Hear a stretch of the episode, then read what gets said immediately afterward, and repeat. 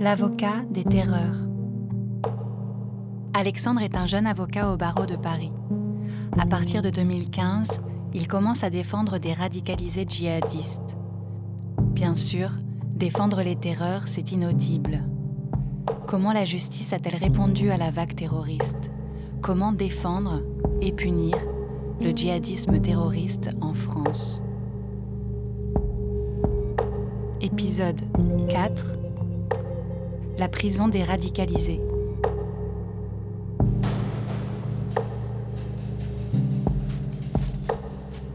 Passé l'urgence de la première garde à vue et la présentation au juge d'instruction, l'avocat rencontre vraiment celui qu'il défend, soit à son cabinet s'il est en liberté, soit, et c'est la plupart du temps le cas en matière de terrorisme, lors de ses visites en prison. Alexandre, comme ses confrères, se rend alors en RER e jusqu'à Fresnes, Florimérogis, Nanterre, Villepinte, Ony, etc. Je me suis rendu compte assez vite que même en prison, mes clients euh, poursuivis pour terrorisme avaient droit à un traitement à part.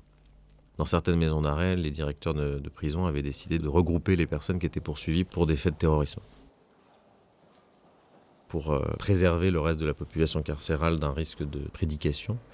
Mais avec l'accélération et la massification des dossiers, le fait qu'il y en a eu beaucoup en très peu de temps, bah, soudainement ça a posé d'autres problèmes. Moi je voyais bien. Euh, j'avais des clients euh, jeunes de 18, 19 ans qui avaient voulu partir en Syrie mais qui finalement n'étaient pas partis et qui se retrouvaient regroupés avec des gens qui revenaient de Syrie. Donc ça pouvait faire un partage d'expérience un peu, un peu bizarre. Ça se voyait physiquement quand j'arrivais en détention, dans ces grandes maisons d'arrêt d'Île-de-France, Fresnes, Fleury-Mérogis, Villepinte. Il y a des coins où euh, on comprend qu'il y a des ailes où les, personnes radicalisées sont. Et ça, on le sait dès l'arrivée à la porte d'entrée. Euh, c'est très très établi. C'est-à-dire que tout le monde en prison sait que si on est en D1 euh, dans tel coin de, la prison de Fresnes ou euh, en bâtiment dans tel coin de la prison de Fleury-Mérogis, c'est qu'on est là pour du djihad. Euh, c'est qu'on est là pour des faits en rapport avec le terrorisme. Donc tout le monde, ça veut dire les autres détenus, les surveillants, les personnels extérieurs qui visitent. Donc il y a tout de suite quelque chose qui se met en place.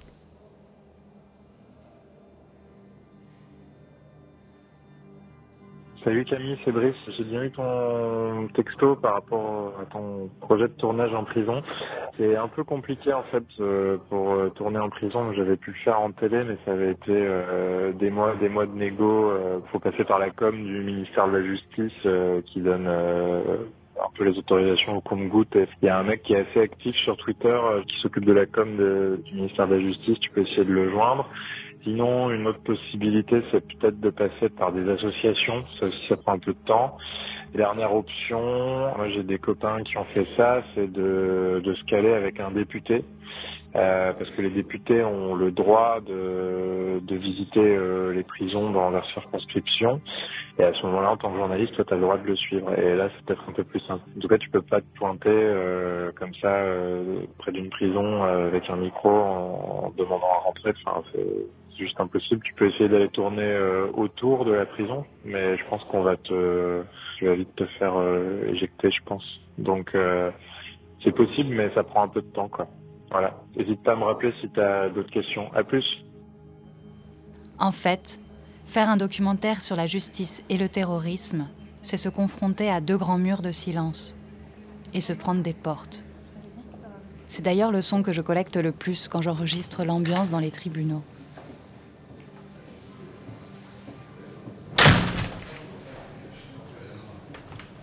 Ahmed.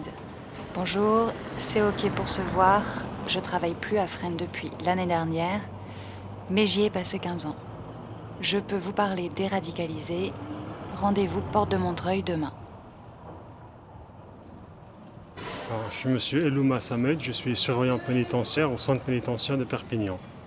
J'ai effectué 15 euh, années au centre pénitentiaire de Fresnes, qui est le deuxième établissement de France, qui a une spécificité de population pénale euh, à haut risque, du, souvent du grand banditisme, et puis le régime traditionnel de la maison d'arrêt de, la région parisienne. Bah, si vous voulez, les premiers attentats, euh, ils ont lieu en 2014, c'est ça, 2014-2015. Euh, on n'a pas eu tout de suite de personnes incarcérées.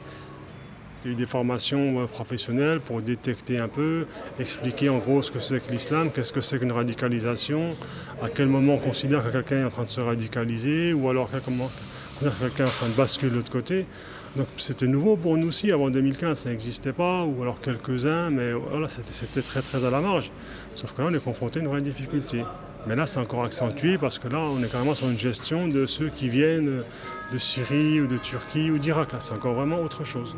Quelqu'un qui vient de, Syrie parce parce qu'il est parti sur un coup de tête, après quel que soit ce qu'il a fait sur place, hein, il, ça se trouve qu'il était juste... Euh, gestionnaire de la nourriture dans un camp djihadiste, comme il pouvait être le premier artilleur ou en ligne de front, comme euh, ça peut être quelqu'un, entre guillemets, qu'on ne justifie pas, mais qui a une personne qui a été paumée, qui est partie là-bas sur un endoctrinement, puis qu'une fois arrivé là-bas, n'a rien fait comme ça, mais quoi qu'il en soit, il a l'étiquette djihadiste de retour de Syrie, d'Irak ou de Turquie. Ceux-là, euh, ils sont en gestion euh, ultra particulière, parce que là, ça va au-delà du, quartier d'évaluation de la radicalisation.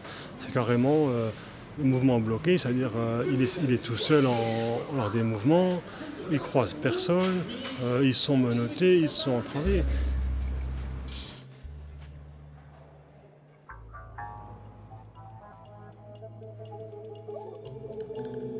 Du côté des parloirs avocats, la surveillance renforcée dont parle Ahmed est aussi ressentie par Alexandre. Quand tu es avocat, il y a un régime particulier aussi. Tu vois pas les clients euh, au même endroit que les autres avocats. Tu vas pas au parleur avocat classique. À Fleury, par exemple, tu vas directement en bâtiment. Et tu sens bien aussi que c'est un régime un peu particulier parce que parleur avocat classique, euh, la personne n'est pas fouillée quand elle va voir son avocat et quand elle en revient. Là, la personne, on l'extrait de cellule devant l'avocat, on l'amène euh, à l'avocat, on la fouille avant, il fait son entretien avec l'avocat. Dans la pièce d'ailleurs, on va dire à l'avocat, vous vous mettez pas au fond de la pièce euh, et euh, monsieur près de la porte, vous inversez au cas où il y aurait euh, une tentative d'agression sur l'avocat. Et à la fin de l'entretien, la personne va être refouillée devant son avocat, de fait, parce que je suis encore là, donc je vois mon client qui se fait fouiller. Ça, c'est un régime carcéral qui a été mis en place progressivement, mais qui aujourd'hui est établi. Voilà, c'est des fouilles incessantes, c'est des fouilles de cellules hyper, hyper fréquentes. L'administration pénitentiaire estime que c'est nécessaire d'avoir un, un régime extrêmement précis, sévère, euh, de fouilles constantes. Euh, comme ça, moi, à plusieurs reprises, euh, je m'en suis plaint pour certains clients qu'on pouvait plus d'être fouillé. Moi, j'ai un, client qui, me disait lui-même, venez pas me voir trop souvent parce qu'autrement, je vais être fouillé. Franck Berton, dans son livre, dit que voir son baveux, ça peut coûter un doigt dans le cul. En pénal, en général, hein, quand il dit ça, il parle pas de terrorisme, mais en terrorisme, c'est encore plus vrai.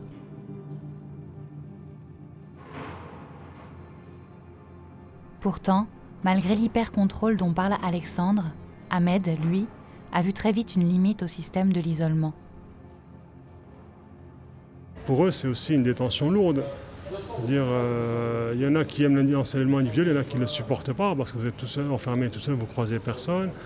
Euh, à chaque mouvement, vous pouvez être menotté et entravé. C'est le détenu de Guantanamo. Hein.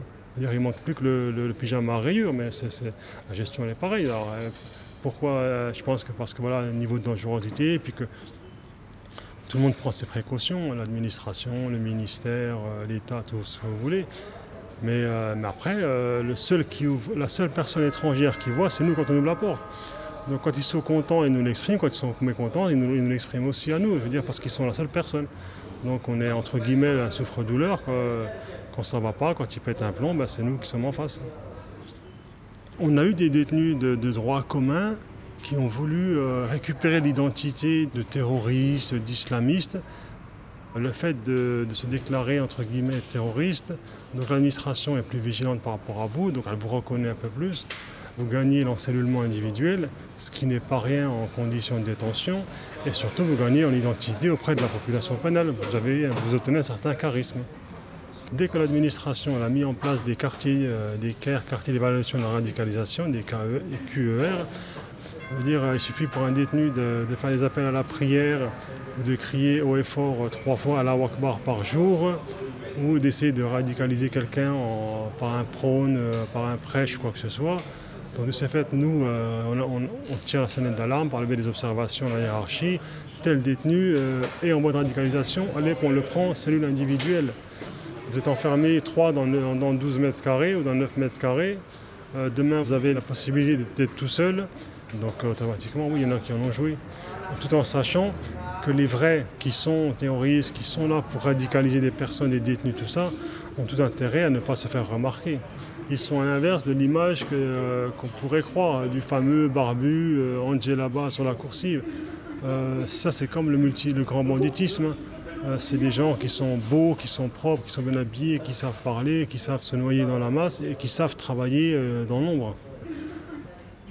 La personne qui rentre en prison ou alors qui même qui dans sa vie de tous les jours n'a qu'un seul but, c'est le djihad, c'est aller vers Dieu, au paradis, tout ça, et d'agrandir la communauté ou de radicaliser plus de personnes. Aucun, aucun, intérêt à arriver avec son drapeau, son gilet, euh, je suis un radicaliseur, ou je ne sais pas comment on appelle ça, et que je suis là en mission pour quelque temps, merci de m'aider. ça c'est du cadeau, c'est cadeau pour nous.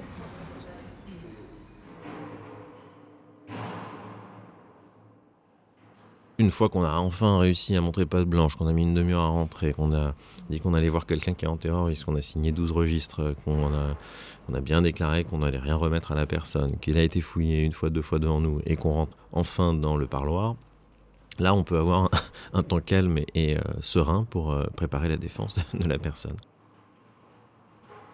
Ça m'est jamais arrivé de me sentir euh, réellement en danger. Je sais qu'il y a des confrères ou des consoeurs à qui ça pu arriver. Je pense que c'est surtout une question d'ambiance et de rapport aussi aux clients.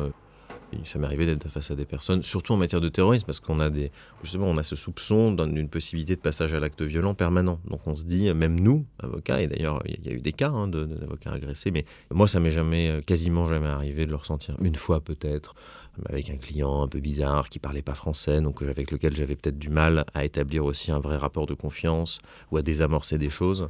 Mais je pense que c'était mon regard à moi qui était plus chargé de soupçons qu'autre chose, plus paranoïaque. On, nous met en garde sur leur, potentialité de passer à l'acte et tout ça, mais euh, c'est trompeur. Parce qu'en fait, on est plus en insécurité en détention classique avec 100 détenus où n'importe qui peut arriver de n'importe quel côté, que quand on est 4 à gérer une personne. Dès qu'il y a un mouvement, on est 3-4 pour le gérer. C'est pas la même chose que le collègue qui est tout seul pour en gérer 100 sur un mouvement ou sur une activité.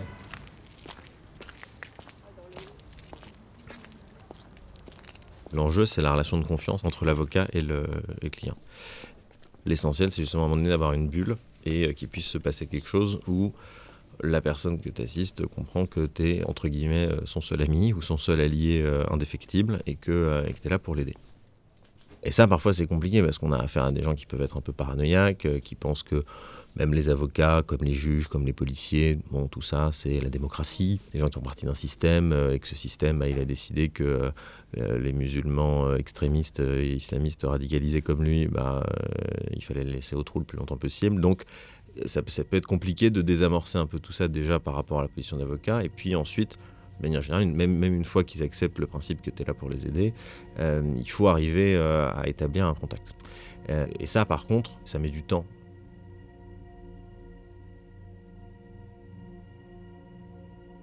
J'ai vu l'évolution entre mes premiers dossiers où, bah, où j'étais un peu craintif, où j'étais aussi pas très très confiant. Je comprenais pas très très bien aussi qu'est-ce qui avait pu les amener à s'engager dans cette voie-là.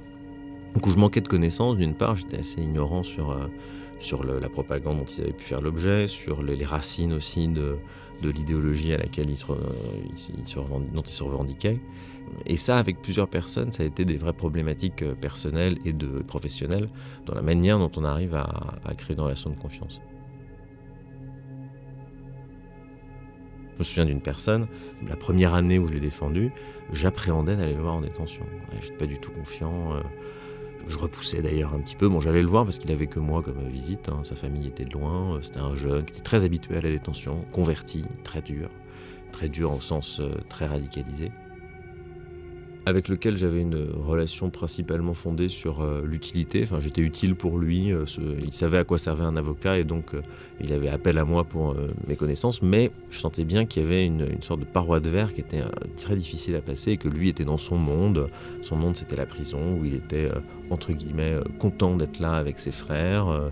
il s'estimait discriminé partout où il allait autrement. Et il était très violent verbalement. C'était pas quelqu'un de violent physiquement, il avait pu l'être par le passé, comme son casier judiciaire le montrait, mais c'était quelqu'un qui avait une violence très contenue et qui était arrivé à la canaliser par le biais de sa foi en une idéologie assez extrémiste. C'était quelqu'un qui avait une personnalité fascinante parce que c'était quelqu'un qui avait une adolescence normale, euh, de jeune, euh, qui fait la fête, euh, qui fume des joints, qui boit de l'alcool, qui n'était pas du tout musulman à cette époque-là, et qui, à l'occasion d'une première incarcération, va vouloir arrêter un peu les conneries et se, ranger, mais va trouver aussi une manière de se tenir et de se, cadrer dans la religion et dans une version très très stricte et radicale de la religion, et qui va ressortir de prison très radicalisé. Mais curieusement, quand il va ressortir, sa famille à lui, quand elle va le voir, elle va dire il allait mieux. Il buvait plus, il consommait plus de drogue, il était plus gentil, il pensait à nous, euh, parce qu'il avait plein de préceptes qui étaient passés avec son adhésion à la foi. Mais à côté de ça, il y avait aussi un engagement idéologique, enfin politico-religieux, qui faisait qu'il avait fait un projet de partir en Syrie pour rejoindre l'État islamique. On n'a pas résolu le problème en les mettant en prison, ces gens-là. Hein, parce que parce faut, il faut que les gens comprennent que la prison, c'est un passage. Et quand ils sortent, on en fait quoi Là, il y a des débats politiques pour dire attention, en 2020, ils seront une centaine à sortir. Mais, c'est la vie qui est ça, qui fait comme ça. Qu'est-ce qu'on a fait nous pendant 4 ans pour que... On n'a rien fait. Mis à part les enfermer, on n'a rien fait. Mais le malaise, il est bien plus profond, comme je vous dis. Hein. ça va depuis le domicile, euh, depuis le domicile, depuis l'école. C'est pas que la prison qui, fait, qui construit ces monstres-là. Hein. C'est les échecs de la société, les échecs politiques qui font que sur Terre, ben, il y a des gens comme ça. Moi, pendant le temps de détention et pendant mes visites en tôle avec lui, on est quand même arrivé à nouer un lien. Cette confiance, elle est venue parce que je l'ai aidé à reprendre contact avec sa famille. Ça lui a permis de se détendre un peu et de baisser d'un cran dans cette violence qu'il arborait en permanence euh, pour laisser place à quelque chose d'un peu plus euh, en tout cas qui est de l'ordre du récit personnel. Il arrivait enfin à se raconter lui-même et à raconter un peu les choses. Je suis pas arrivé, euh, c'était pas mon but forcément de le transformer, mais euh, il a été comme il est à l'audience, c'est-à-dire euh, assez agressif, assez violent. une des premières phrases qu'il a dites en arrivant quand on lui a demandé de se présenter, c'est Vous ne m'aimez pas, je vous aime pas non plus. Ça, ça, posait un peu le débat. On est en début d'audience. Euh, ça va durer trois jours. Je viens de lui dire allez-y mollo quand même, on est le premier jour. Et euh, il est plus vrai que nature. Alors c'était une phrase forte et violente pour le coup, qui évidemment avait tendance à braquer euh, le juge, le tribunal. Mais dans cette phrase, on pouvait entendre des choses importantes. Vous ne m'aimez pas.